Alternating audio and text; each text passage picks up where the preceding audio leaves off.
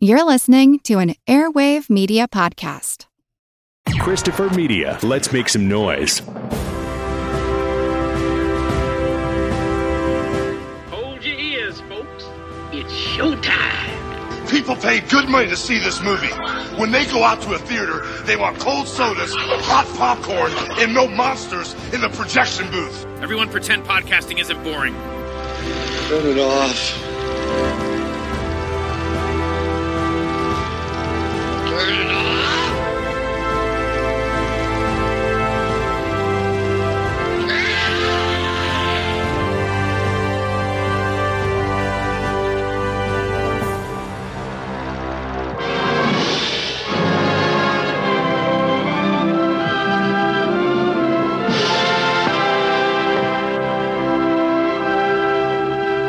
You're looking at a guy named Gagin. Gagin didn't like getting pushed around. So he pushed back, but he picked on a big man, someone out of his league. I wanted what he had. He refused to give it to me. There was a fight. Your pal Shorty wasn't as tough as he thought he was. So you had him killed. Only Gagin wasn't alone. He had a team, a couple of characters he found hiding behind a fiesta. Pila, a stray pup whose devotion no words can explain. I don't know what to do tonight. Oh, why don't you get yourself a muchacho, like your girlfriends? I don't know how. You're telling me. And Pancho, the merry-go-round man. You don't think so much of Pancho. You're wrong. Pancho is a right guy. For a friend, he let himself be beaten to a pulp. The knife is good. It's easy to fix. I got three knives in me. When you're young, everybody sticks knife in you. And there's Marjorie, pretty. Smooth. So smooth, Gagin can't tell whether she's friend or foe. I'm not making a pass. I'm just being stupid.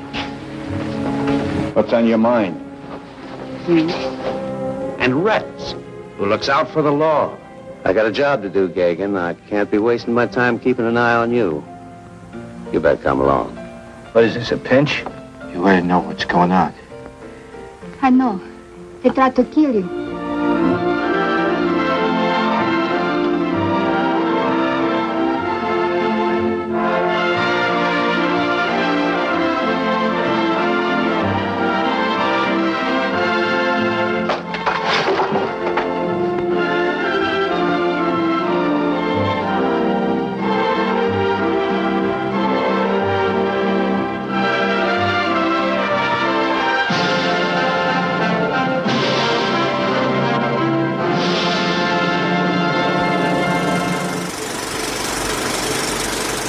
Welcome to the Projection Booth. I'm your host, Mike White. Joining me once again is Miz Carol Borden.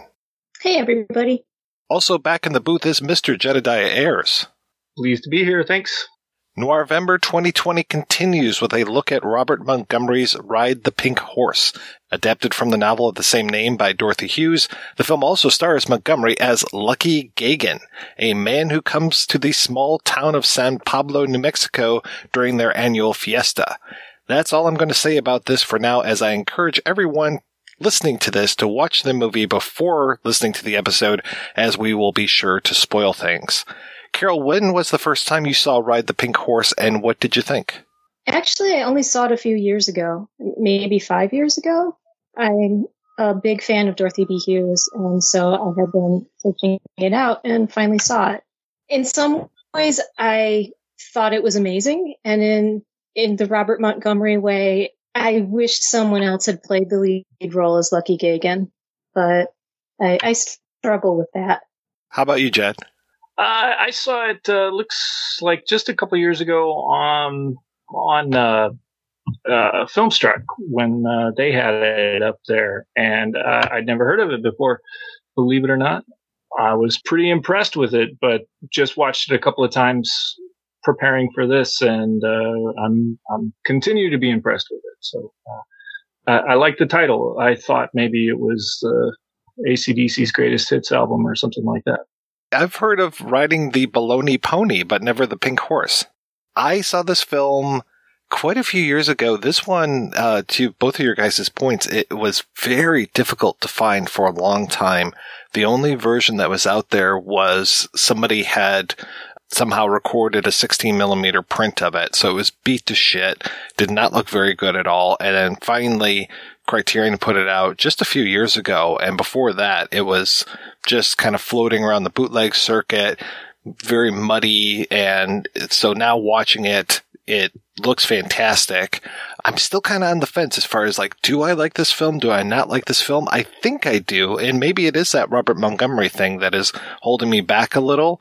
I definitely love the book. And the book was, I mean, as is every other Dorothy B. Hughes book that I've read so far, just really riveting. She paints such great pictures of people. And the whole idea of this disenfranchisement of men coming back from World War Two, really, you know, we talked a lot about that when we talked about In a Lonely Place. In a Lonely Place is a way different adaptation of the book from to, to screen. This is a lot more faithful. It is. I read the book after seeing the movie and frankly not remembering the movie that well uh, when I read it. Uh, and so when I came back to, to watch the movie again, uh, I realized, oh yeah, the ending is much different, but um, I don't remember what else was changed. I think some of the way it feels different for me is, again, Robert Montgomery. Like, one of the things that really impresses me about Hughes's writing is she, she can write utterly loathsome characters, and you see everything from their point of view, and you stay with it. And you can also see how other people view them, even though they don't notice. So with um, Lucky Gagin or, or Sailor in the book, you see how he's utterly an outsider in New Mexico, and it enrages him that he's not, that other people don't see him as normal, but he's the the stranger and the outsider and the one who's different, and it makes him angry. Um, Robert Montgomery doesn't have that kind of seethe in him. I think he has a harder time projecting that kind of viciousness. I don't know that I would want to spend an hour and a half, though, if he, with that movie, why I struggle with. So I think it, the, the character of Sailor in the book is a more terrible person than Robert Montgomery projects with Lucky Gagin. This is one of those, what some people call border noirs, where we are in the United States, but this is a lot of Latino people in this town. It is super steeped in Latino culture.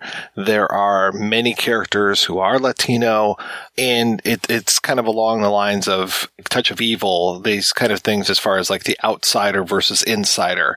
And he's an outsider to the town. He's an outsider to their customs. But like you said, I think he would be an outsider even if he was in an all-American city. But I think it just serves to exacerbate just how much of an outsider he is, that he doesn't even understand what so many of the people are saying. He doesn't understand the customs. He comes to this town and they're having a huge festival and there is no room at the inn for him at all. He just kind of wanders around through so much of it. And that was one of the things about the Hughes book that I really appreciated. You feel the anxiety of the, where am I going to spend the night? You know, I, I have no contacts here. I'm here to blackmail a man who killed a friend of mine. I might be killing him. I'm not really sure. So it's it's this really awesome tension that we have through so much of this. I like the term border noir, but I also think I would put an even finer point on it, and I like to call it a gringo noir, whereas very much steeped in uh, race and not just being an outsider, but feeling superior. Regardless of whether he understands the local culture and what's going on, he doesn't particularly feel like he needs to. And I think there's a really good tradition in noir films, you know, both from classic period, you know, something like Treasure of the Sierra Madre might go into that, or uh, Touch of Evil for sure.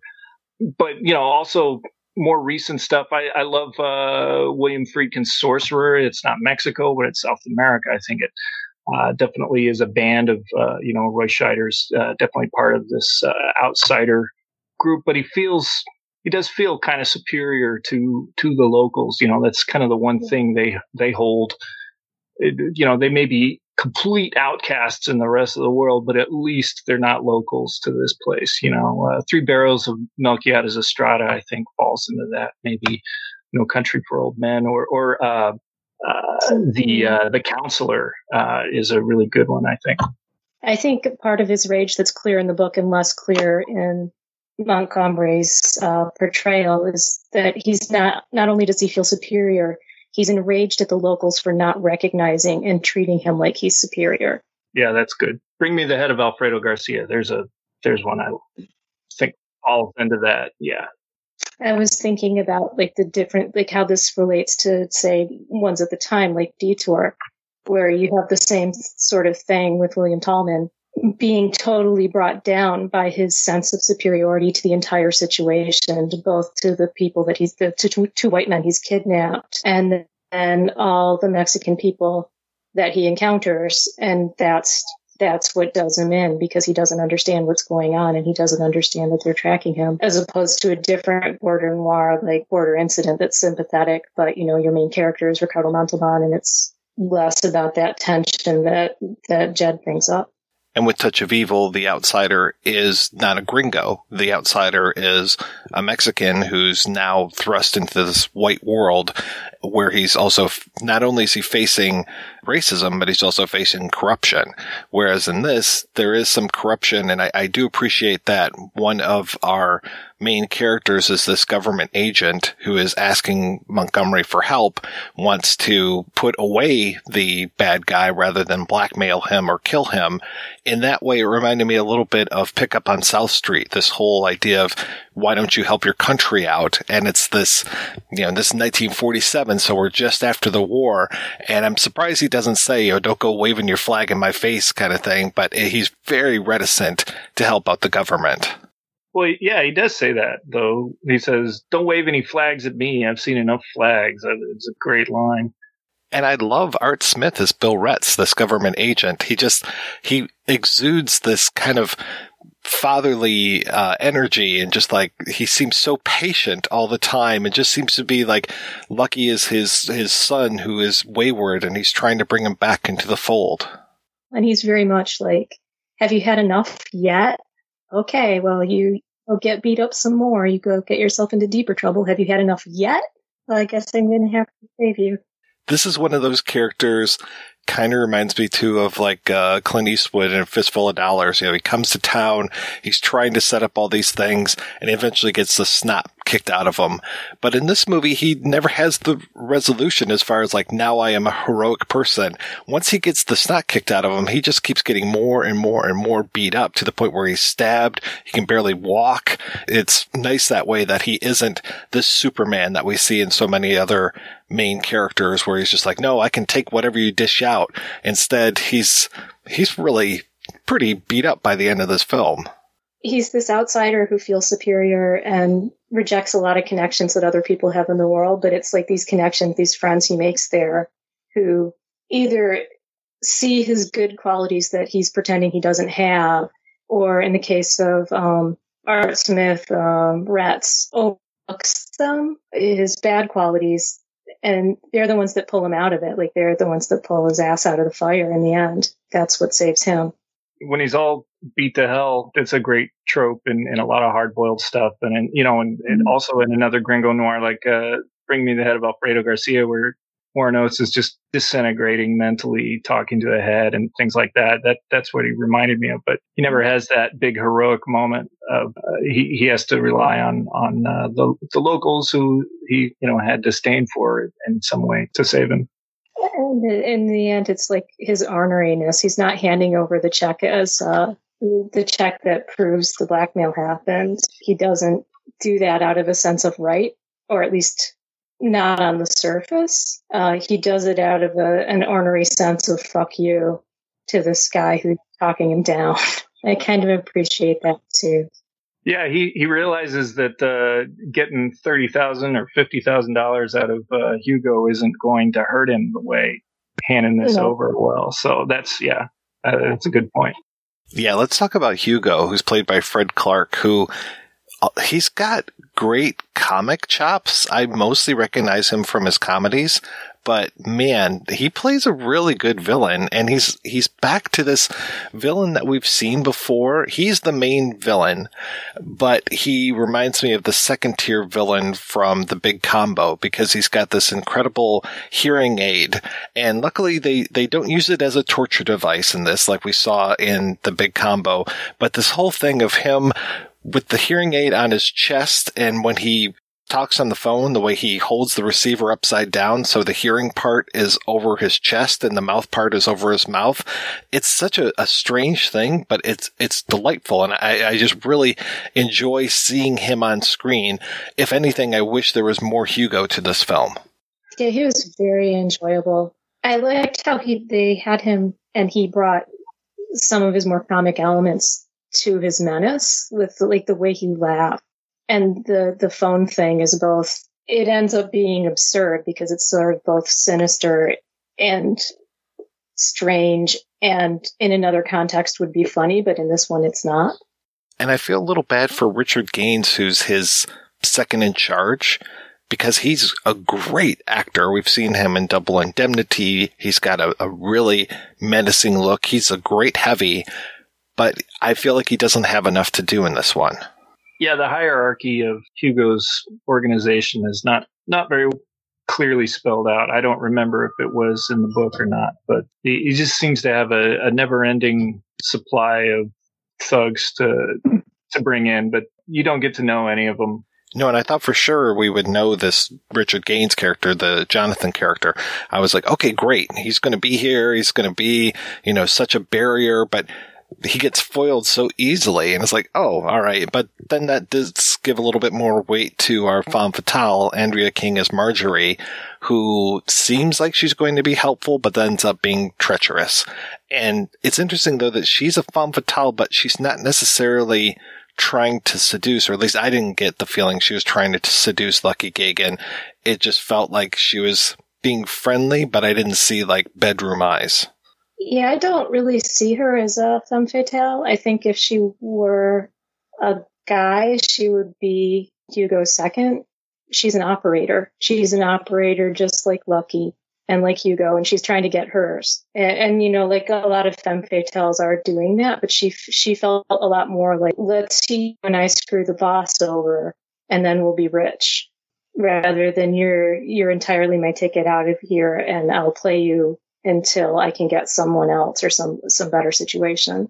Even the scene where she is uh, dancing with uh, Lucky and, and uh, ultimately betrays him to uh, the knife men, I wasn't sure how to read her. You know, at, at the beginning of the scene, she seems like she's trying to still play with Lucky against Hugo, but then clearly she's leading him to a well-rehearsed ambush. Yeah. And uh, you realize, no, she was playing Lucky with Hugo uh, in that in that situation. So a little little muddy on that, but I think the the term femme fatale is interesting here because, you know, it doesn't necessarily mean duplicitous or or or evil woman. You know, it's like an agent of fate, a woman who's an agent of fate, and that seems to be Pila.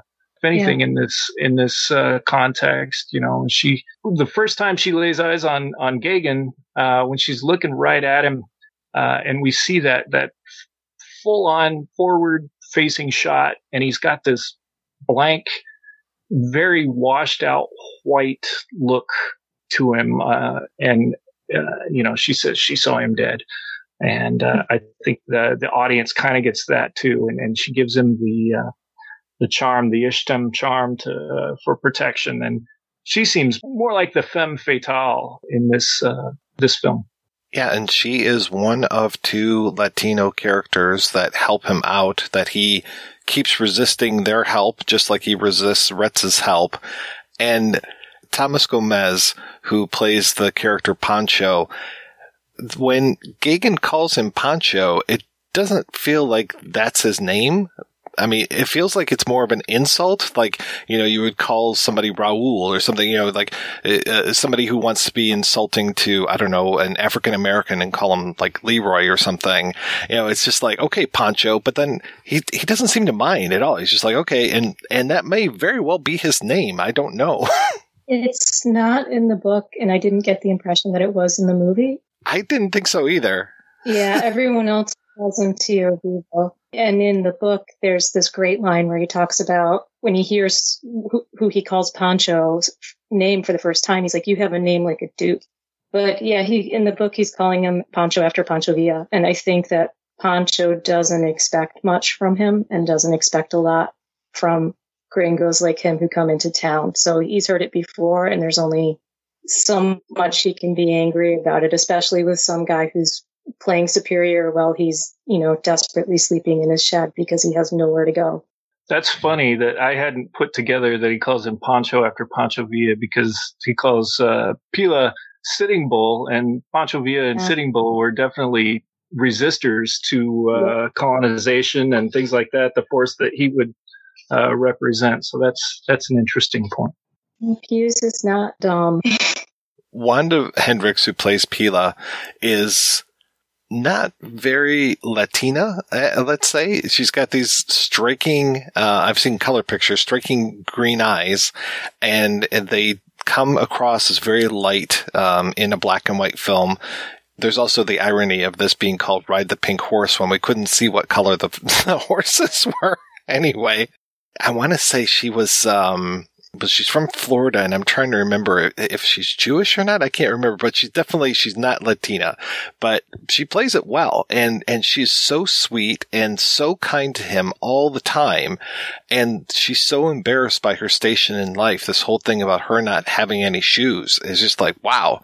Um, you know, she is, is dirt poor, as is so many of the, the people that are in this town. The only people that seem to have any money are the Hugos of the world, and everybody else is kept on the outside, literally. Like, her going into a restaurant and sitting down with Lucky is such a major thing for her. Come on, it's a little early, but we'll have some lunch, huh? Where? In the restaurant. Oh, no, no, I can't. Why not? What's the matter? Don't you answer questions? Ah, you don't have to be afraid of a restaurant. Not going to bite you or scalp you. All you have to do is walk in, sit down, pretend you're a human being. This way, please. Yeah, I want to sit over there. Yeah, well, that isn't just poverty, too. That's race. And, of course, they're linked, because I don't know how clear they were about it in the movie, but in the the book, she's, I think she's Puebla, but she's, you know, she's Native American. Like, which kind of brown face is happening in the movie is is an interesting question, but she did a good job. You know, you sort of expect that there's going to be some white character and brown, brown face to play the relatable person, but I appreciated just, like, how much effort they put into having so many Latino actors in the film. And, of course, you know, Thomas Gomez is is delightful. I was reading he had a really interesting career on Broadway. He seems to have had just an amazing career. And didn't I read that he got nominated for an Oscar for this role? Yeah. Yeah, best supporting actor. Every time Pancho is on screen, and I feel bad even calling him Pancho, uh, every time Thomas Gomez is on screen, he is great to watch. He's got this joy to him, even when bad things are happening. And he has one of the most effective scenes, which is when he's being beaten up by these two thugs. One of, like you were saying, Jed, one of these endless thugs that Hugo has. We don't necessarily see the beating as much as we're looking at the young people on the horses of the merry-go-round, where we get the title Ride the Pink Horse, where we get these reaction shots of them as they're spinning around, and they keep coming face to face with this brutality of Pancho being beat up. That, to me, is like the scene of the movie. You can forget Lucky Gagin. It's this violence against this poor man as he's trying to help Lucky and keep the secret of where Lucky's at. That's the moment for me in this film. It's another parallel to uh, The Big Combo, uh, where it's got that great torture scene where you're just listening to the jazz soundtrack, mm-hmm. and you're you're hearing, um, you're seeing seeing facial expressions and things like that. But yeah, it's a it's a wonderful, wonderful, stylish scene. The other thing that I think is interesting about it is it, it with there's like the actual physical injury that's being done to, to Pancho. And then you look at, you see it sort of through the eyes of the kids on uh, the carousel. And it sort of inverts it from the standard narrative. Well, it's not standard, but from a narrative where this is something that's happening to Lucky and he's that this is all his story and it's all about him, as he and Hugo have brought something to this town and they're doing injury to this town as well. They've, you know, they've brought this violence to these people's fiesta that they all look forward to every year. They've brought violence to these little kids' lives, and they've literally brought violence to Pancho. And it's kind of setting them up to say, this is going to be you someday. You know, we all take these beatings because we are Latino in this white world where the whites can get away with anything. And, you know, here you are in fifteen, twenty years, kids, you're going to be getting a beating like this as well. Yeah, and Pila takes a beating too for him. They both stand up to it pretty well, and, and Gagan doesn't break, but he never quite recovers from his yeah. beating till the action is over. That's a nice touch. The book obviously doesn't end the same way. How does it resolve in the book? Because Gagan or uh, Sailor takes action at the end of the book. It's it's disastrous and, and tragic, but he clearly and, he recovered. I don't remember because I didn't finish rereading it in time. Yeah. So I started listening to it on Audible and haven't finished the Audible reading. How is the Audible recording? Because they have a lot of Hughes out there. It's pretty good. Hearing the things that Lucky, I'm sorry, that Sailor thinks out loud with someone saying them is just wrenching. The, the things he's saying about the Native Americans and the things he's saying about the Latino Americans is just, it's hard going. It's really well done. I would recommend it. If you feel like you can listen to bleakness while you're cooking in your kitchen or whatever you do when you do audiobooks. It used to be commuting to work. Yeah. Exactly. Did things like that. Mike, back to your point about um, about uh, Pancho getting uh, beat and and the what the kids and, and are taken away mm-hmm. from it, that this is your lot in life. Pancho's also got that amazing line about being knifed. He's like, oh, good. Knife is good. It's more easy to mm. fix. When you're young, everyone sticks a knife in you. I've been stabbed three times. I mean, that is amazing. I'm so interested in Pancho's life. It's like these side characters and these little characters, like even Zets, I'm like, okay, what is his story? How many cases has he been on like this? And I'm kind of sad that we never got back to San Milo with Pila, just to see, you know, what we would discover there. She's got an interesting ending, and I, I, I don't know if I necessarily want to talk about the ending right now, but I will anyway. Here's this check, which is what Lucky has brought to town in order to try to blackmail Hugo, and then she ends up with the check, and it's either it's really her decision at the the end of the movie. Do you give the check to, to Retz and have him arrest Hugo, or do you give the check to Hugo and have the the money that he was going to, the blackmail money that he was going to give to Lucky? I don't know why I talk to a lug like you, small fry. All your life you waste time worrying about small fry things, about a job, about a two-buck raise, about getting a pension. Why don't you ask for three hundred grand, three hundred thousand bucks, Gagan? It'll set you up for the rest of your life. Give me, give me that check.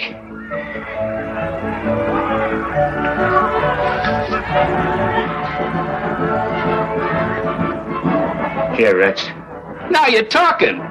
He can't hear you, Gagan. His tin ear is busted. Maybe he can hear this.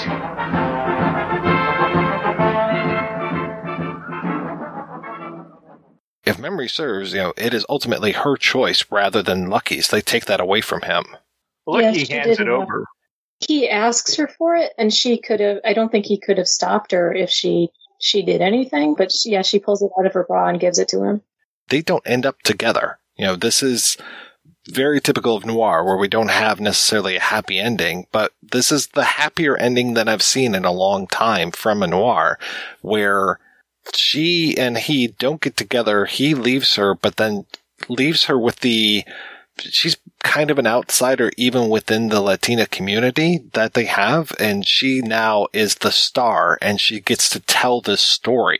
And that's how we end the movie, is seeing her telling this story and acting these things out. Now she's got this cachet within the community where she finally is kind of more welcome to the rest of it because she's a star. And I like that the part of her story that we see is the part where she's telling them how she saved his life by clonking that guy on the head with a bottle.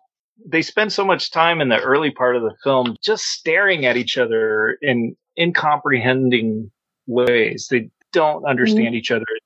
He's so rude and, you know, you don't even look human. And she's very, well, I want to be human. And but by the end of it, they've both, through uh, the other's help, have uh, have become more human. He's he's become gentler and more uh, willing to rely on and be vulnerable to other people, trust other people, and she's become uh, more kind of independent, confident, dignified in her, you know, how she presents herself. She's gone back to her original uh, yeah. dress. You know, she was so disastrous when she tries to look like everybody else. But uh, yeah, they've both. They've both become human by the end of it, and it is not noir ending. I, I would call the film a noir, but certainly uh, goes the other direction at the end.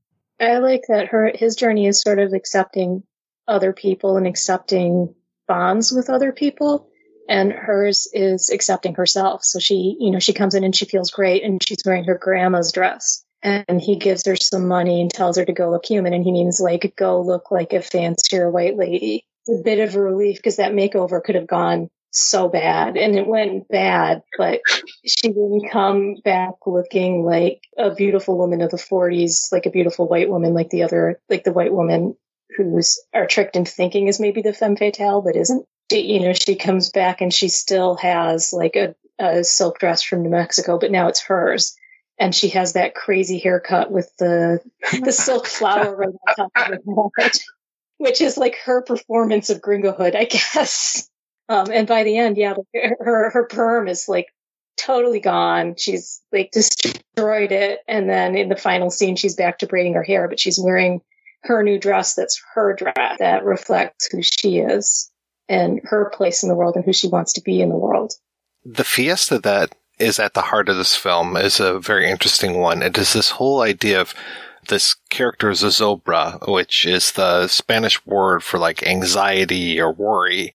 Once a year, they take this huge marionette. I think it's like supposed to be fifty feet high, and is the representation of Zozobra. This, uh, they call it Old Man Gloom, and then they burn it, and it's supposed to basically wipe away the gloom. But I think everybody knows that gloom cannot just be taken away by lighting this thing on fire, but at least there's one night of the year where you feel like you can conquer this. And I really appreciate that that is at the heart of this film, is them trying to, to dispel this gloom.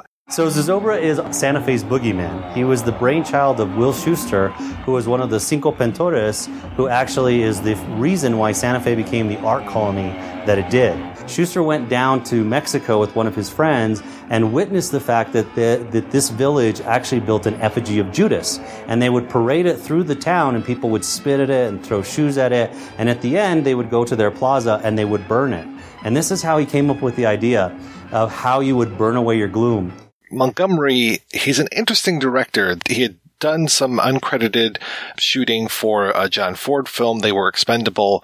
And mostly he's known for the Philip Marlowe film that he did, um, Lady in the Lake, which is all shot P O V. Uh, and you see him as Marlowe at times when the camera will look in a mirror, and then you get to see him. It's a neat effect, not one hundred percent successful as a movie. It is what it is. And in this, there's some good shots, you know, talking about the scene I was just talking about with the merry-go-round. I think that's very well shot. The other shot that really impresses me is just a really nice match cut of Zozobra's face over to Hugo's face as he's eating. It's a really nice way to take him and associate him with the Zozobra character. Yeah, I like that they're positioning, uh, you know, another, if you look up Zozobra, another phrase used to describe him is the god of bad luck. You know, and we've got uh, that dissolved to Hugo, linking mm-hmm. them, you know, so you got bad luck versus lucky. And they, they play around with the, the, the name Luck earlier too, with uh, one of, uh, one of Hugo's henchmen. You don't ever quite understand his role is named Locke. You know, I had to put the subtitles on to, uh, wait, is this guy's name Luck too? So it was, it was Locke and Lucky and Zozobra or Bad Luck in Hugo. So, uh, obviously not from the book. That, that'd be the screenwriters uh, putting that yeah. together, but um, nice little theme. Uh, I have a friend, Kate Lady, who's a medievalist, but she also teaches some film studies. And she was talking about one aspect that she thinks of with um, both the movie and the book is that it has these little folk horror elements. And when you were talking about that, I was thinking about the check, and the check almost feels like a cursed object. You know, like when he gets rid of the check, his luck changes, but he brings the check to this town and everything becomes unfortunate for everyone that he encounters, and they get him out of it. But once he hands over the check, it's, you know, he's in the clear. It's like his own little Zozobra burning. Carol, do you remember, because I don't, do you remember the significance of the pink horse? I don't know that it's ever spelled out. I think it's for us to reflect on, but not specifically. I listened to a couple of people try to explain it, and, and it, it never quite shelled for me. It seems like it's much more of a in-the-book thing yeah. than a in-the-movie thing, because I don't think they even say the title of the movie at all. He tells her to take the pink one, but it's the first one they uncover. She, he's, she's like, what should I ride? And he uncovers the... I don't remember who uncovers it, but the horses had already been covered up for the night, and that was the first one that was uncovered. So he's like, the pink one. And I bet people in the audience... It's an unusual title. They have the title now. I do like, uh, Mike, that, you know, you pointed out it's a black and white film that has a strange title, and, and the one representation of the title we get, can't tell what color it is.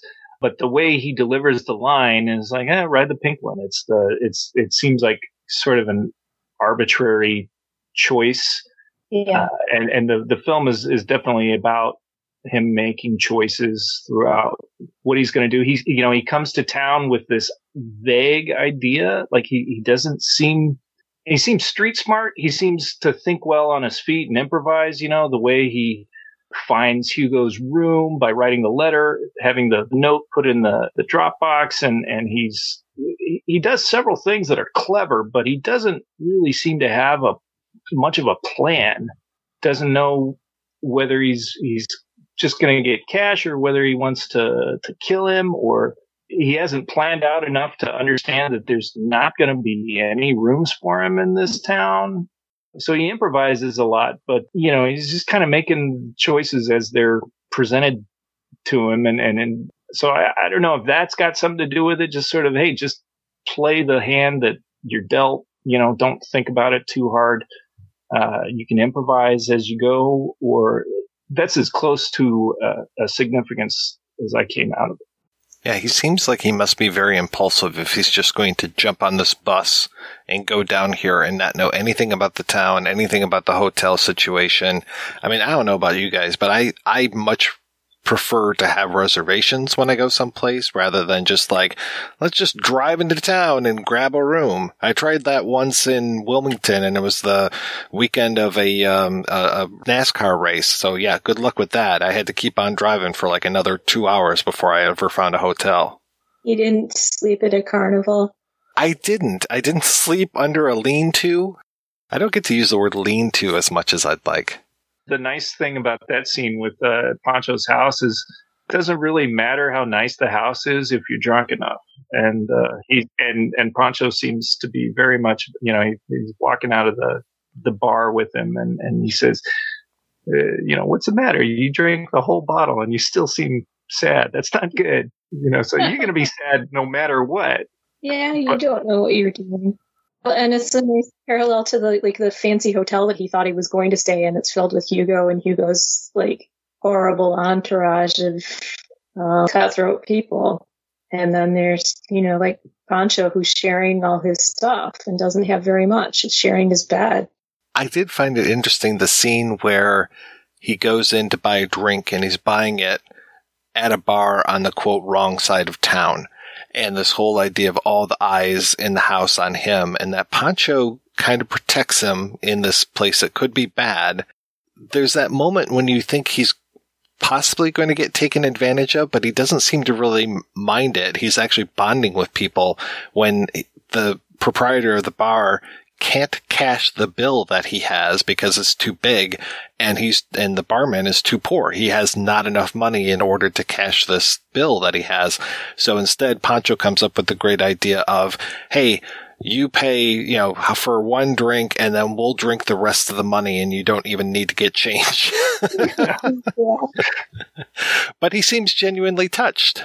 Yeah. I kept waiting for somebody to break into My Little Buttercup. You know, that was like exact scene from Three Amigos, uh, which is a film I, you know, watched over and over again as a kid. I, I'd love to watch those scenes back to back.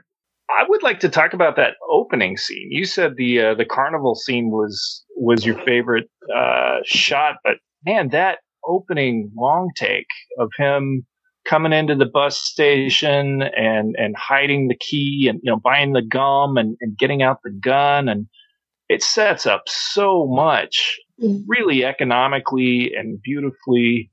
And it reminded me a lot of uh, the scene in Elia Kazan's The, the Last Tycoon, where oh. Robert De Niro is describing, you know, he's got this, uh, Robert De Niro's the uh, the studio head, and Donald Pleasence is, is this novelist who's come in to write movies for him. And, and the complaint about Donald Pleasence is that his screenplays are just like novels. They're just, just people talking too much. And, you know, and then Donald Pleasence is very disdainful of the medium of the movies. And, and, and Robert De Niro just describes, he just sets up, here's what you do. You write, you know, here's a scene. And, and he, he does, he kind of acts out this scene that's all action. It's no words. And it, it it's very entrancing.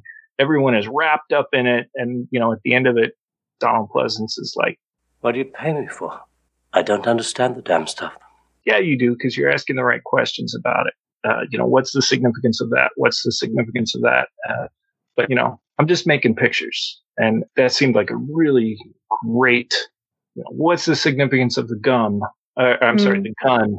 And, and and why is he buying gum? And then, oh, he's buying gum to hide, a, uh, you know, a key to this piece of paper he's put in a locker. And what is, you know, we've got all these fantastic things already in our mind that a lazy screenwriter would have had five minutes of, of dialogue, you know, about it. It's a wonderful comment on how you set up something in a movie uh, as opposed to, you know, a novel.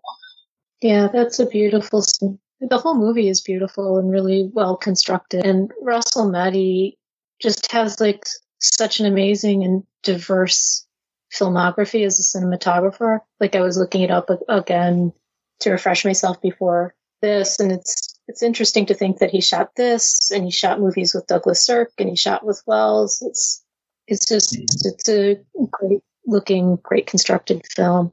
Meddy, he was the one that shot the reshoots for Ambersons, and then he ended up working with Wells again on Touch of Evil, if memory serves. And The Stranger. Oh, right. I, and I think he did like Written on the Wind with the Sir. Yeah, he can do the like this this very clean black and white that reminds me more of like, that's why I was thinking about Border Incident, because it, it's like a really clean in the daytime, very white looking noir, you know, and uh, you know, it's not like Alton or Musaraca, but then you can do those like glossy high melodrama colors from Sirk.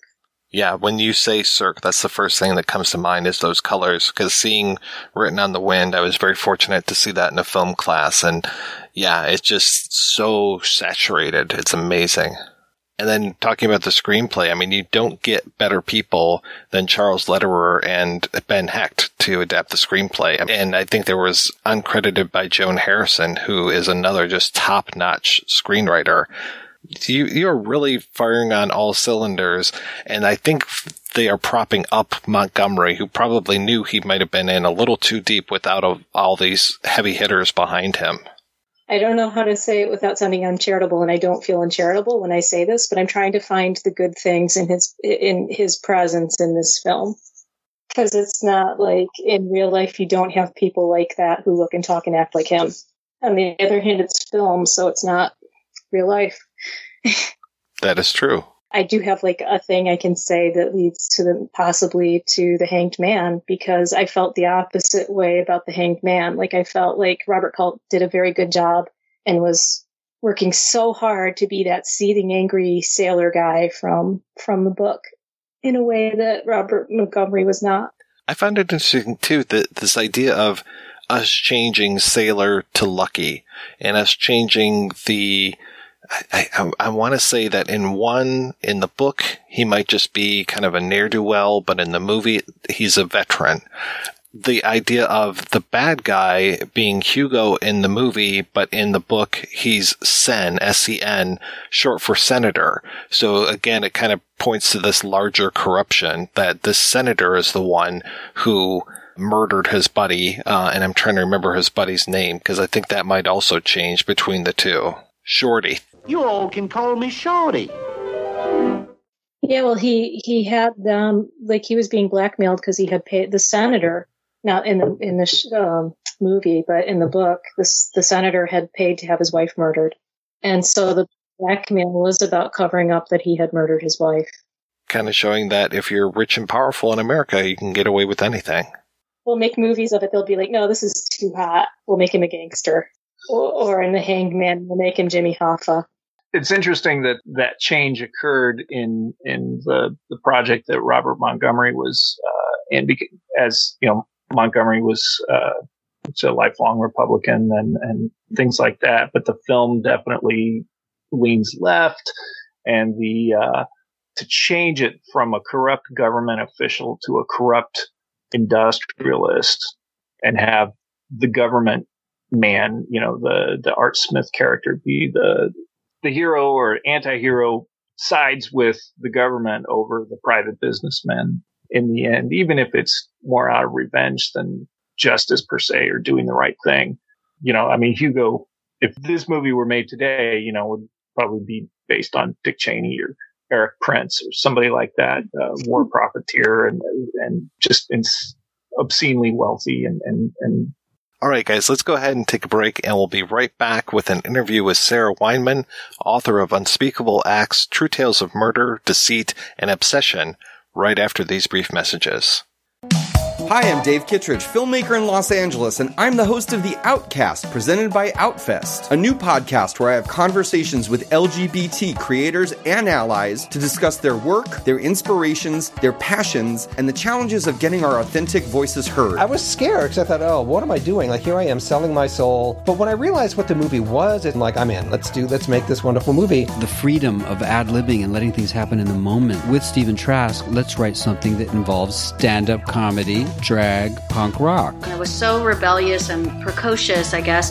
The definition of gay to me is freedom. Women gave the show its life, I feel like. Well, because it's also a bit of a hunk fest. You guys are right, hot true. as hell. You are too kind. That was, only, that was only fifteen years ago. It's a no-holds-barred talk with iconic creators and performers. It's not f- white people. It's not I hate white people. It's dear white people. It's how you start a letter. The whole climax of the show is a sex scene between Malkior and Venla. And I remember feeling personally self-conscious about never having been with a woman in any way, shape, or form. I'm always thinking about the audience. Make them feel, and make them laugh, and make them cry. I mean, that's as simple as it is for me. I had been not wanting to be a part of the film. It was clear in the edit that I had to, you know, really reshape it. So the film really told me what it needed to be. Cinema is an empathy machine, and, and it sort of allows you to see yourself in people's faces that you normally wouldn't see humanity in. I get emotional just talking about it. And the tea is definitely spilled. David, don't no. edit anything of this out. no, no, They no. don't want to hear all the charming stories. They want to hear the ugly, gory relationship that Jim and I have. We're cutting that part out, by the way. And with guests like John Cameron Mitchell, Christine Vachon, Laverne Cox, Jonathan Groff, Justin Simeon, Jim Fall, Miss Coco Peru, Rachel Mason, Jeffrey Schwartz, H P Mendoza, and fabulous queens Shangela, Eureka, and Bob the Drag Queen. I'm sweating the house down. Oh, mama. You never know what's going to come up. You know me, I'm so big and strong that Eureka and Bob actually hide behind me, and I protect she them. She is quite the chihuahua, mama. She does pop up. I was up. like, wait, should we have had security the whole time? I think they think I'm the security, bitch. It's season one of The Outcast, presented by Outfest, premiering in the summer of twenty twenty. Hope you can join us. This is an American Red Cross blood donation alert. We are currently facing a severe blood shortage during this coronavirus outbreak. Healthy blood and platelet donors are asked to make an appointment to give now. Donating blood is safe and can help save lives. Cancer patients, accident victims, and so many others continue to need life-saving transfusions. So please schedule your appointment now by visiting red cross blood dot org or calling one eight hundred red cross. You can make a difference. Dark Destinations is a travelogue podcast unlike any other. Cities and towns distinguished by their oddity and the fact that they don't exist. Join us at Dark Destinations, where we explore the most infamous locations to be found in fiction. From Arkham to Zaira and every point in between, we risk life, limb, and our sanity for your listening pleasure. Dark Destinations can be found at father malone dot com and on iTunes. I've talked to so few people that even know who Dorothy B. Hughes is. It's sad. Part of that was, I don't want to say by design, but she was not someone who sought fame, and fame didn't seek her out in the way that it did, say, Patricia Highsmith. So I don't think, she just wasn't interviewed to the same level. And part of it, too, I think, is that, like, Highsmith, she just didn't lead as dramatic and as complicated a life as Highsmith did. So there's a reason why Highsmith gets two biographies and Hughes doesn't get any, at least so far. Before we dive into Dorothy Hughes a little bit more, I'm curious about you. Can you tell me a little bit about your past and why I would be talking to you about Dorothy Hughes? In the context of this conversation, I edited two anthologies, one of which was a collection of short stories by women crime writers roughly from the dawn of the Second World War to the early nineteen seventies, and that was called Troubled Daughters, Twisted Wives, and it came out in twenty thirteen. And then a couple of years later, I edited a two-volume set for the Library of America called Women Crime Writers, Eight Suspense Novels of the nineteen forties and fifties.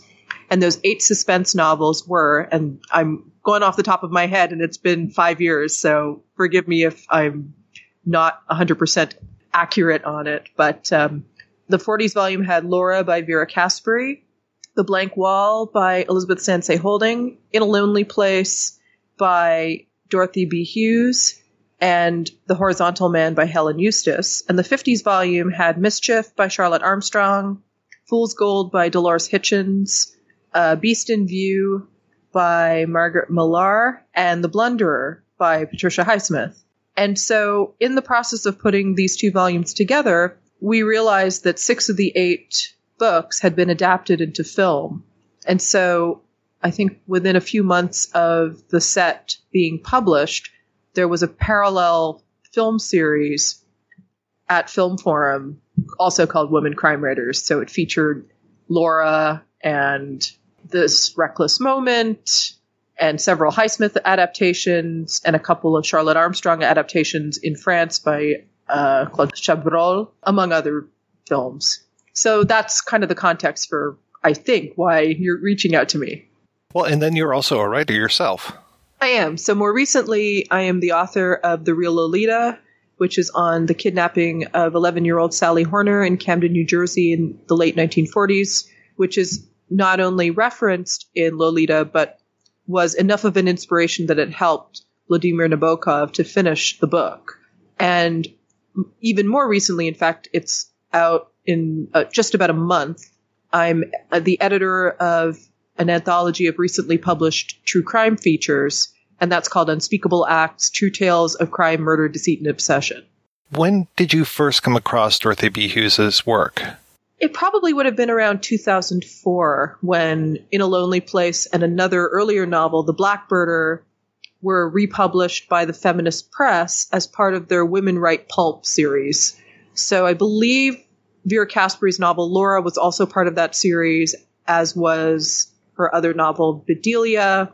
There was, I think, The Girls of three B and a few others. But I just remember reading In a Lonely Place, and at that time I was in my mid-twenties, and I was a serious crime fiction reader, and I had a blog at the time chronicling current crime fiction releases and what was sort of happening in that community. And I read In a Lonely Place, and I was just so bowled over because I just couldn't fathom, but I was so amazed at how Hughes was able to write this book from the vantage point. And you can't really have spoiler alerts for a novel published in nineteen forty-seven, but fair warning to anyone reading it who has not read In a Lonely Place. But the fact that here she was in the head of someone who is so clearly a malevolent psychopath, and yet he himself is sort of clued out to what other people know about him. So from a writerly standpoint, it was amazing, and that's why I would go back and reread it every year. But also just from a reader standpoint, it's just an excellently constructed, well-done thriller, uh, a little under two hundred pages, great characters, a great sense of what Los Angeles was like in the immediate aftermath of World War Two. And it's just still, to my mind, the my favorite crime novel by my favorite crime writer. So the fact that here's this great novel that is the source material for this great film that's quite different, but they're, to my mind, they're very much in conversation with one another, even as they sprout off into different directions. I was completely blown away the first time I read that, just because I was so familiar with the film. The book and the movie, two great works of art, though not very similar.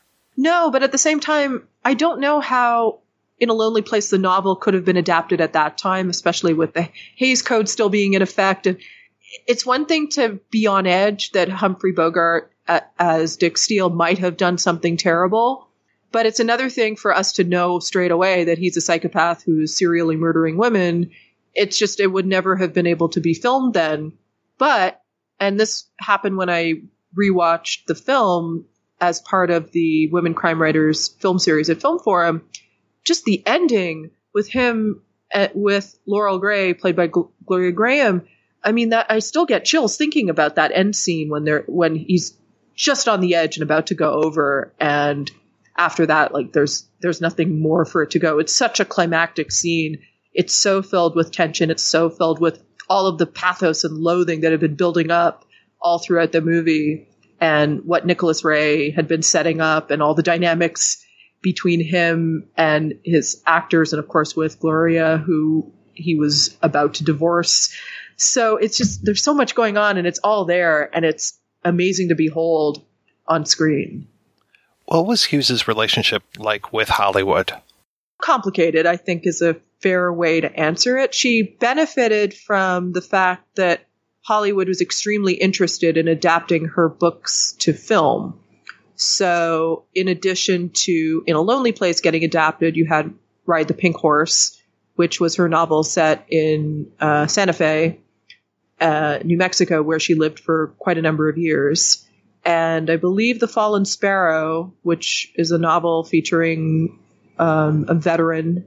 It's been a few years since I've read that one. And others that got close to being developed and made. And I remember when I was doing my piece on Hughes for the Los Angeles Review of Books some years ago, and looking at the archives of, say, Variety and the Los Angeles Times, and finding all these mentions of projects that were slated for something, but of course never went anywhere.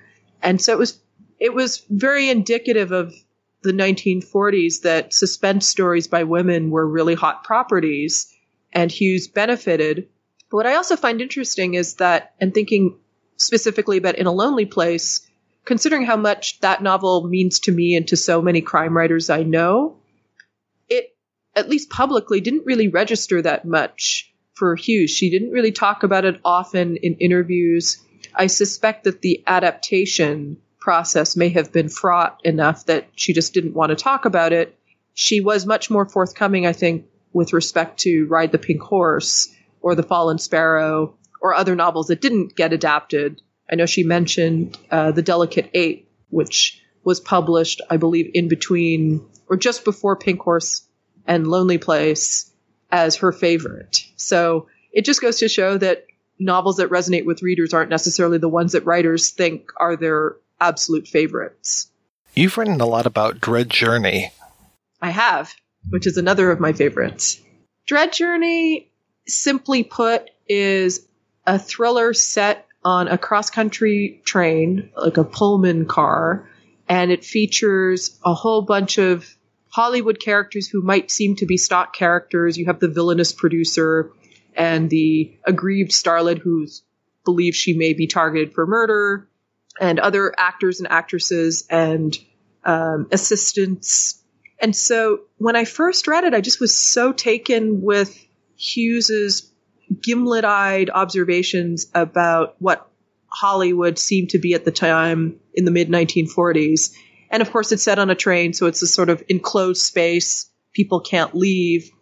And of course, there are also outsider characters, in particular James Cobbett, who's a black porter who sees all and knows all, and he's sort of interested but also at a remove, understandably. And of course, this ties into another recurring theme of Hughes's works, is that she wrote very sympathetically with respect to African-American characters, and she really did feel that, uh, a sense of injustice as she wrote them. Like, they were not caricatures, they were not characters to be laughed at, but they had real substance to them. So Cobbett was one. And then much later, when she wrote the novel The Expendable Man, that really comes into play. Her sense of fairness, I suppose, is a good way to put it. So yeah, it's just, it's a hugely enjoyable novel. And when I reread it for the reissue that came out last December, I just was taken with it all over again. What are some of the other themes that you picked up on in her work? Partly it had to do with place. So she was, in her early novels, she wrote a lot about New York because she had spent time there. She had gone to journalism school, um, I believe at Columbia. So she did live there for some time. But New Mexico in particular w- was a huge part of her body of work because it was a huge part of her life. She had met and married Levi Hughes, who was from there. Had They had children together and they lived there. And with Los Angeles, which is another setting that's prominent in her work, there's a sense of dislocation. And it comes through, obviously, in particular with Lonely Place, but it also carries through in other works as well. And the thing with Hughes that's also interesting to discuss is the sort of stop and start nature of her career. So she began her writing career as a poet, and she had a collection that was published early on, but she didn't publish her first novel, The So Blue Marble, until nineteen forty. And then between that year and In a Lonely Place being published in nineteen forty-seven, she wrote and published eleven suspense novels. So she was quite prolific, and most of them are very good. And then a few years lapsed between Lonely Place and her next book, The Candy Kid, a couple of years to The Davidian Report, which is more of an espionage novel. Eric Ambler, who wrote A Coffin for Demetrios and other excellent spy novels, was a huge, huge influence on Hughes's work.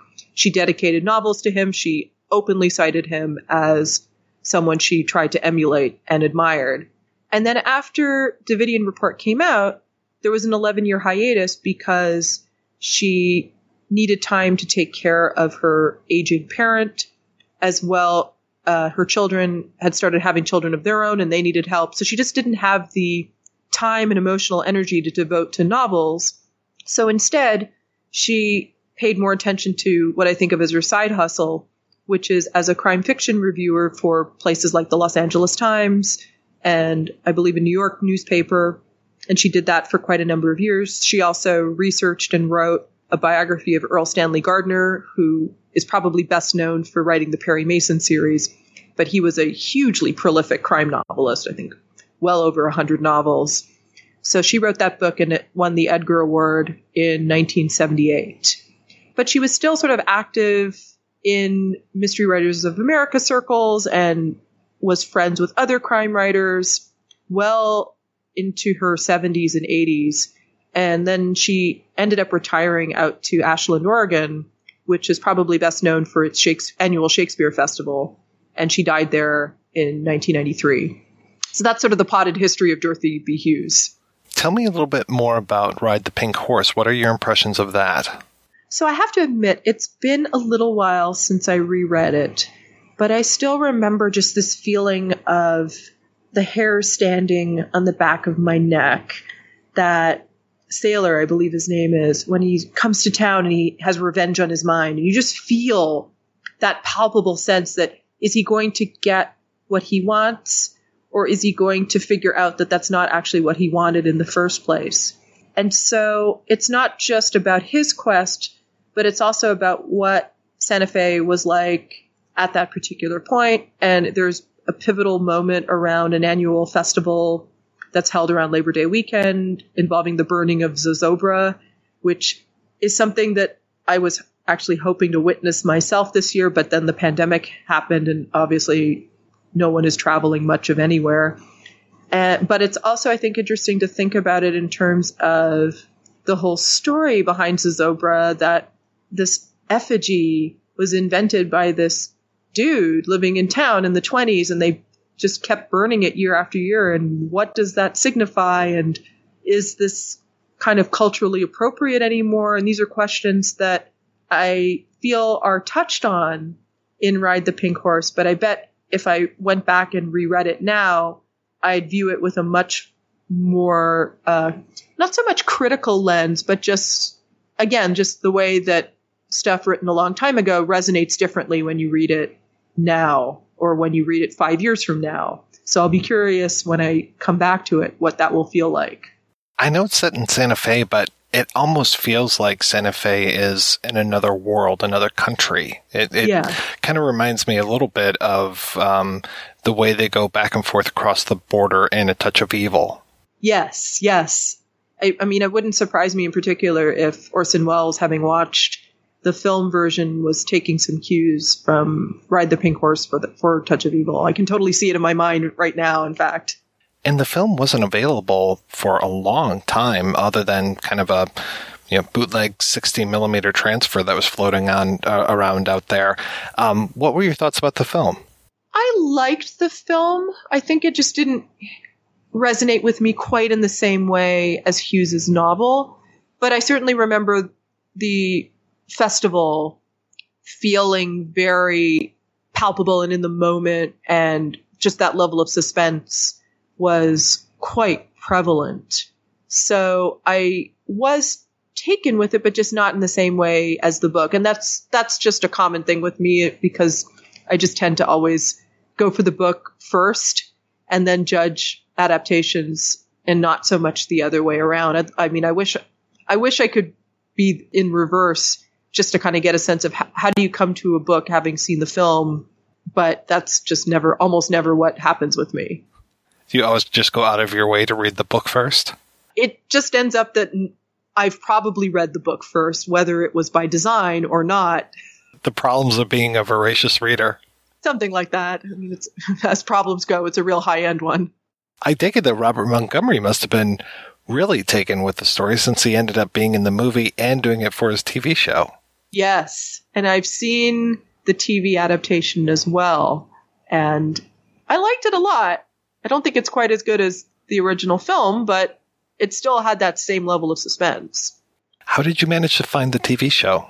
I swear I saw a, a bootleg of it on YouTube some years ago, and don't, and I have no idea if it's even up anymore, but I just remember looking for something and stumbling upon it going, oh, this is on here. Okay, um, I guess I'm going to watch it because I'm very curious.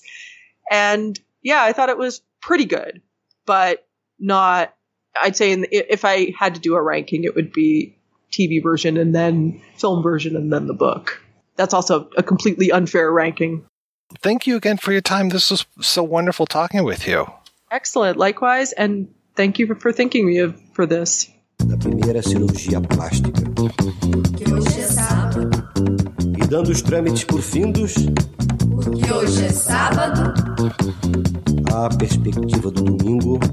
Porque hoje.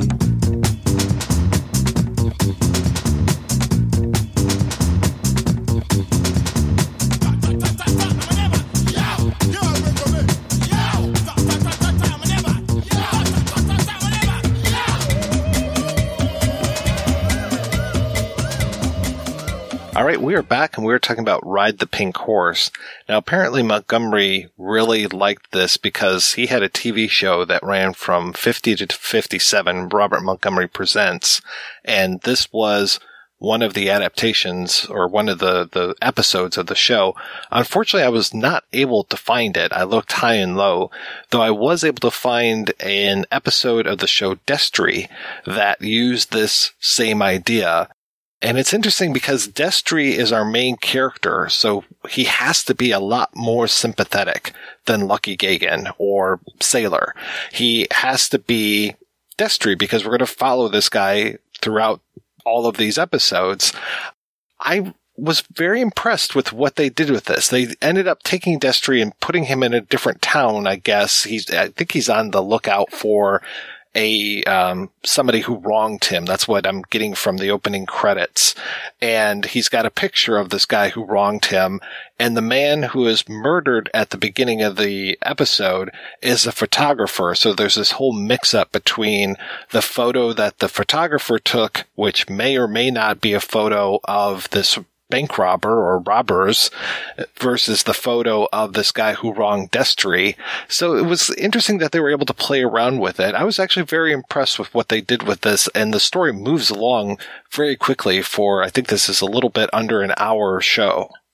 I mean, they took out a lot of him being in a totally foreign culture and, and, and being very out of place. They, I mean, they They had Pancho and, and Pila characters more or less represented, but it, he wasn't so out of his depth in that episode as, as uh, Lucky Gagin or Sailor was. They took a lot of sordidness out of it. If you had not shared this with us as an adaptation or something strongly influenced, I'm not sure if I had watched it on my own, I would have necessarily caught, just because uh, so many Westerns have episodes or, or elements of, you know, the, the cowboy interacts with Mexicans or Mexican Americans or with indigenous people and, and uh, is the fish out of water. I wonder if it came through association with Wanda Hendrix, uh, seeing as how she was married mm. briefly to uh, uh, Audie, um, and, and he played Destry in the movie. Uh, yeah, I was going to, if you guys knew how this happened. I gave John Gavin a lot of shit when we talked about Psycho, because I don't think that he's the strongest part of Psycho by far. But as Destry, I really liked him. I found him very charming. Yep, he's a good cowboy. And I went out there um, looking for other Dorothy Hughes adaptations, because there was another Robert Montgomery Presents called The Davidian Report that was based on something that she did. There was an episode of Climax, an episode of Bourbon Street uh, Beat. And all of these T V shows, there are like little pockets of things that are available. Like, I did find a whole uh, cachet of T V show where I managed to find, last week we talked about um, The Big Clock. So I was looking for all these Kenneth Fearing adaptations, and I was like, okay, good, I managed to find this. But Climax is tough to find. I can find Bourbon Street Beat every once in a while.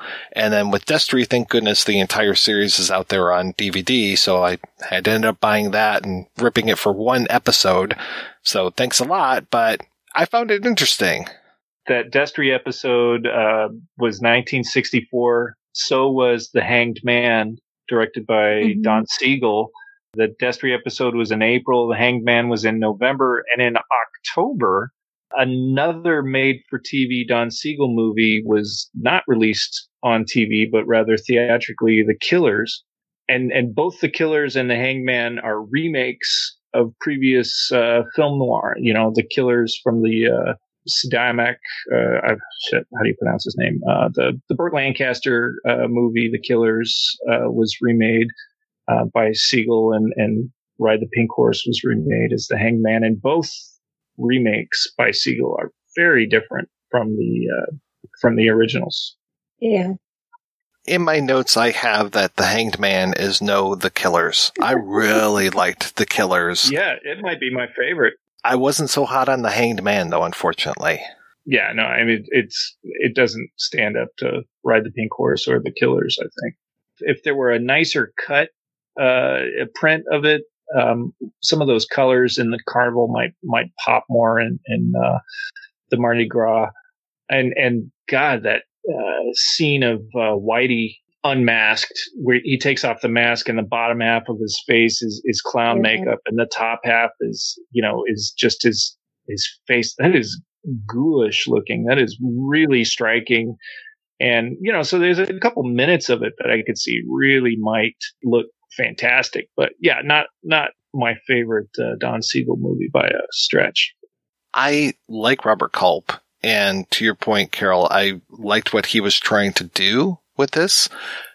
I wasn't getting the rest of it. And I have to say, so rather than this being Latin Americans uh, for this one, it is set in Louisiana. So we have these kind of Cajun Americans slash gypsies, maybe, I guess. I'm, I'm guessing Celine, who is the Pila stand-in, I'm guessing she's supposed to be more of a Romani type of a person because she's got the uh, tarot cards and all this kind of stuff. The woman that played Celine, Brenda Scott, man, she is not good. The, her presence is probably the weakest point for this, to me anyway, and I'm just like not not getting it. I, I'm not feeling her at all in this. Yeah, they made a lot of choices I wouldn't make.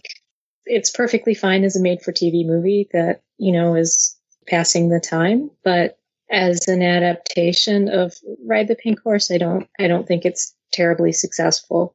And yeah, I feel like Robert Culp, th- that thing, yeah, with, with, with the makeup, with the clown makeup was stunning. And I wish it had, it, more of the, the film had, or sorry, yeah, more of the film had been like that, but I know why they said it in New Orleans, and I know why they said it at Mardi Gras, but it takes away from so much of what was happening with the Fiesta and with Zozobra in the Robert Montgomery film, where it feels more like studio heads were like, oh, well, you know, we'll send you down to New Orleans and you'll film a few days of Mardi Gras and it's colorful and people like that, as opposed to like, it's kind of an integral part of the story. And if, if you don't have something like where you can do the parallel cut of Zozobra burning and going back to Hugo or, or something like that, it, it's another, it ends up being sort of like another crime made for T V movie. Even though, like I said, I, I, I liked watching Robert Culp just try so hard and, and, you know, like acting his heart out. I really appreciated that. I wish I'd like to thank him for that. It's also kind of uh, antithetical to Ride the Pink Horse film in that The Hanged Man is ultimately just it. It is just hard boiled right down to it. It comes down to who can be the most ruthless, who can be the least dependent on other. You know, he's doing yeah. Robert Culp is doing everything for his friend Whitey, and then at the end it turns out Whitey wasn't even killed. Whitey's been pulling the strings the whole time. Whitey's the real bad guy here. And he's been playing Robert Culp for a sap where, you know, Ride the Pink Horse, he does become human by the end, by his reliance and acceptance of, of help yes. from uh, other other people. And, and, yeah, very antithetical. It felt like they didn't understand, like whether they were going from the book or the movie, they didn't understand either what they were reading or what they were, uh, what they had seen. And I, I know that can't be true. So I assume that it's just, you know, like they, they, someone wanted to do it and they had to make a lot of compromises to get it made. It's either like public taste or what executives wanted. Really doesn't help that last week when we were talking about The Big Clock, one of the movies that I watched was Out of Time, which is an unofficial uh, remake of The Big Clock, which has this whole idea of these burned up bodies and the woman and man, the Dean King character playing uh, Denzel for Sapp. And so as soon as Culp comes into town and sees this burned up body, which thank goodness for Pat Buttram, uh, is showing him. I'm just like, okay, well, Whitey's not dead. He's going to come back at some point. So it was just kind of ruined the whole thing for myself. I was like, all right, yep. I just saw this other movie where the same thing happened. So at some point, Whitey's going to show up, and which is a shame because I love Edmund O'Brien, and I think that he makes a great heavy. I mean, Don Siegel, he's a great director, and he surrounds himself with great actors. I mean, I was so happy when I saw Norman Fell, though again, with Norman Fell, when I see um, Culp at the bus station, I think it is, and he's looking around and they show a shot of Fell, I'm just like, hey, it's Norman Fell. You know, as soon as I see him, I'm like, okay, he's going to be in here. He's going to come back into the story. It was kind of undone by my love for Siegel and my research for other things. Norman Fell looked so happy to be there, though. Like, oh, look at this character I get Okay. Well, Norman Fell, my God. Talking about The Killers, yeah. The scene in The Killers with him and the steam machine and um, Lee Marvin and Clu Gulager when they come in and Gulager wipes his glasses on Norman Fell's sweaty head to wipe his glasses off. Yeah. Oh, it's so good. I love it. I'm not sure why I'm not talking about The Killers right now. Because you don't want to talk about The Hanged Man. Yeah, that's true. But in The Hanged Man, at least he's called Gaylord, and they get a good joke out of that. If this was like Kolchak the Night Strangler, and this was like a pilot for a T V show, I would watch the T V show with Robert Culp and Norman Fell. Oh, yeah, them going around and, and getting corrupt people and bringing them to justice. Him learning to be human, but slowly, and sometimes having like, oh, you pulled another guy off the truck like that. Don't do that. You punched another guy. Don't do that. I didn't get to use my line about how Destry seems like a show that Rick Dalton would guest star on, but I guess I'll say that some other time. Do it right now. You just did it. Just edit that. All right, guys, we're going to take another break and play a preview for next week's show. This is Eddie Coyle. I got five Smiths, two Lugers. Uh, three fifty-seven mag. You could open a bank with that thing all by yourself. And these are his friends.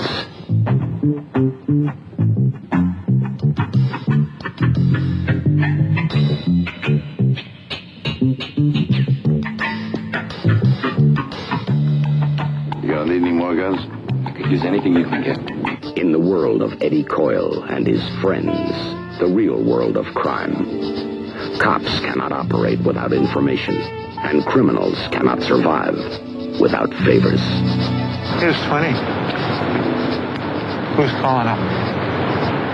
Remember Eddie Fingers? You know, I want ten guns. I want it tomorrow night. I'll be right there with the money, same place where we were before. I'll be there with the money, you be there with those damn guns, because if you ain't, I'll be looking for you, and I'll find you, too. Hell, the way I hear it, you may be mixed up in something that's going on.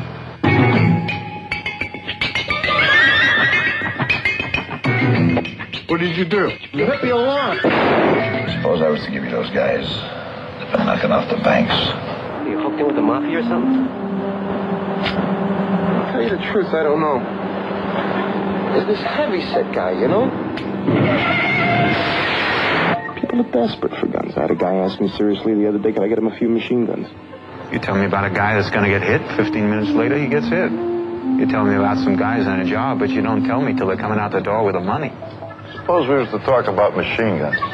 Look, I got two problems selling machine guns to people like you. The first is selling machine guns. That's life in this state. If I give you this, I can't do no time. These guys have got friends, you know, and uh, I would live to get out.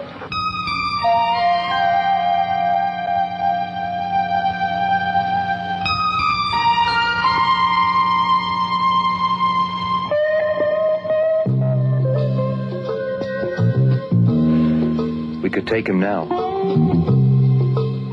We take him.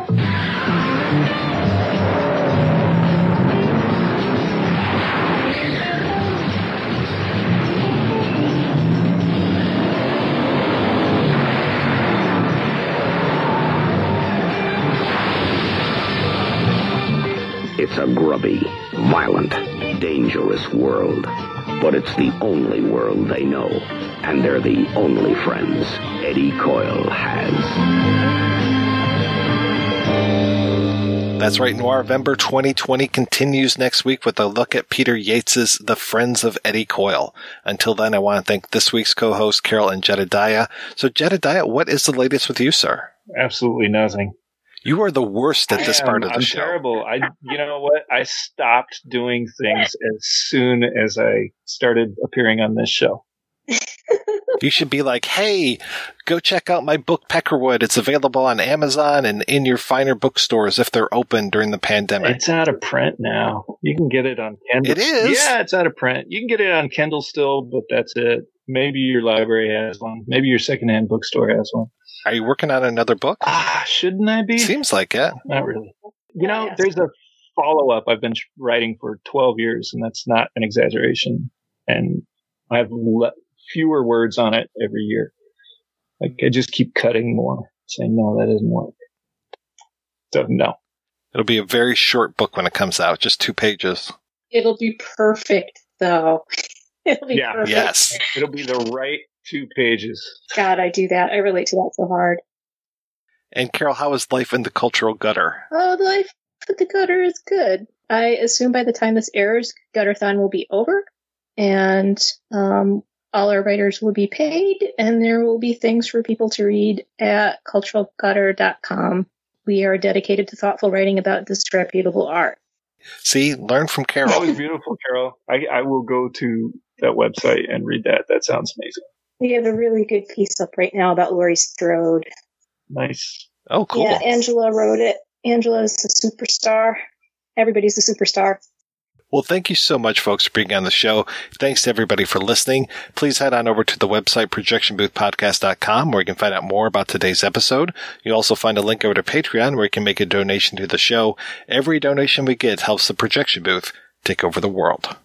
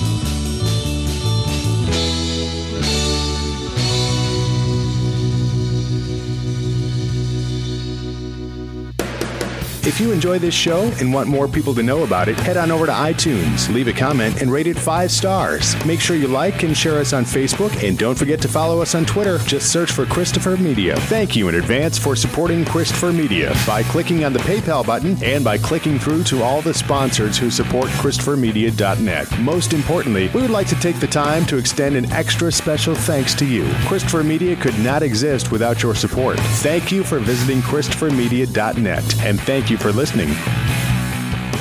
Christopher Media. Let's make some noise.